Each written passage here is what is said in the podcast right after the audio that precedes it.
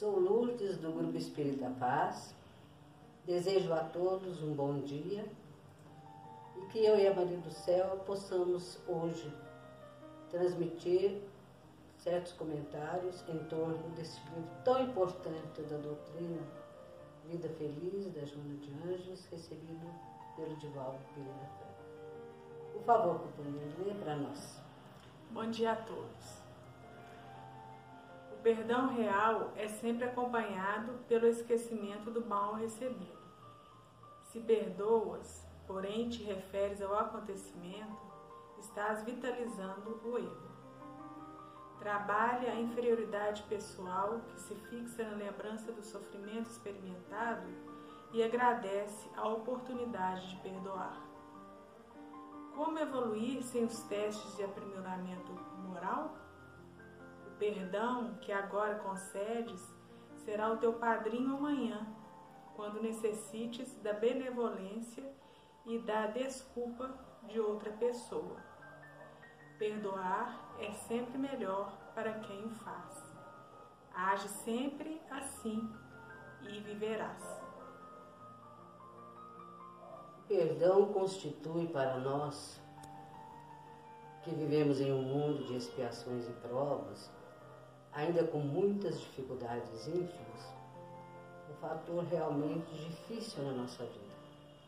Porque qualquer coisa que nos aborrece, é, um desentendimento com alguém, o fato de uma pessoa, mesmo do nosso convívio diário, não pensar como nós, já é motivo para nos sentirmos assim, um tanto quanto desequilibrados emocionalmente, de maneira às vezes mais grave ou menos, e nos indispomos com, com, é, contra as pessoas. O perdão foi demonstrado por Jesus em várias passagens evangélicas a sua importância. Muitos dizem, mas perdoar não deve impor esquecimento, porque ninguém vai esquecer alguma coisa que aconteceu. Mas se nós pensarmos com tranquilidade, quem já está fazendo esse trabalho íntimo vai sentir que, com o passar do tempo, aquela dificuldade vai diluindo em consonância a esse esforço de melhoria diária que cada um faz no seu mundo íntimo. Pedro pergunta a Jesus se deveria perdoar sete vezes. O que é que Jesus responde? Não te digo sete vezes, mas sete setenta vezes, sete vezes, que no final dá quatrocentos e noventa, e, diz o Chico Xavier, uma ofensa apenas. Quer dizer, cada uma dificuldade que nós tivermos com relação ao perdão, para cada ofensa a gente vai treinar quatrocentas e noventa vezes, cada ofensa que lhe venha ferir o coração. E a Joana de Anjos faz essa pergunta que eu achei, nossa, muito boa. Como evoluir sem os testes de aprimoramento moral?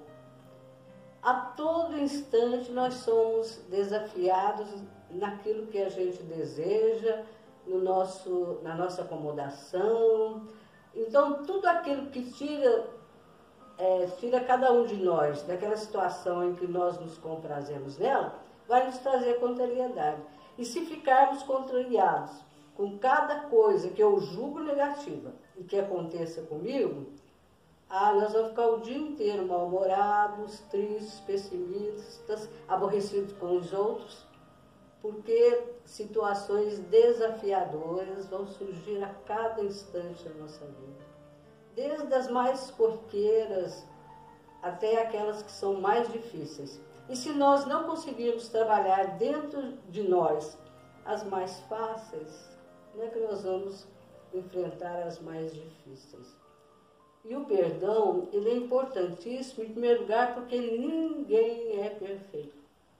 Se eu sou suscetível de cometer erros, eu tenho que entender que o próximo também será suscetível, porque nós estamos, volto a repetir, em um mundo de expiações e provas.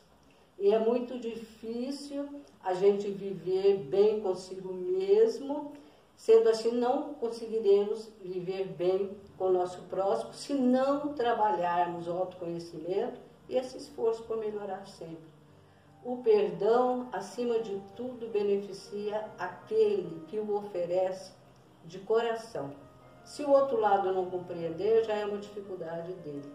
Mas é uma virtude que nós devemos exercitar na vida, porque vai chegar um dia que nós não vamos necessitar do perdão, porque não nos sentiremos injuriados, ofendidos pelo nosso próximo. Vamos ficar atentos a essas reflexões e que o Evangelho seja sempre a luz do nosso caminho. Fique com Deus.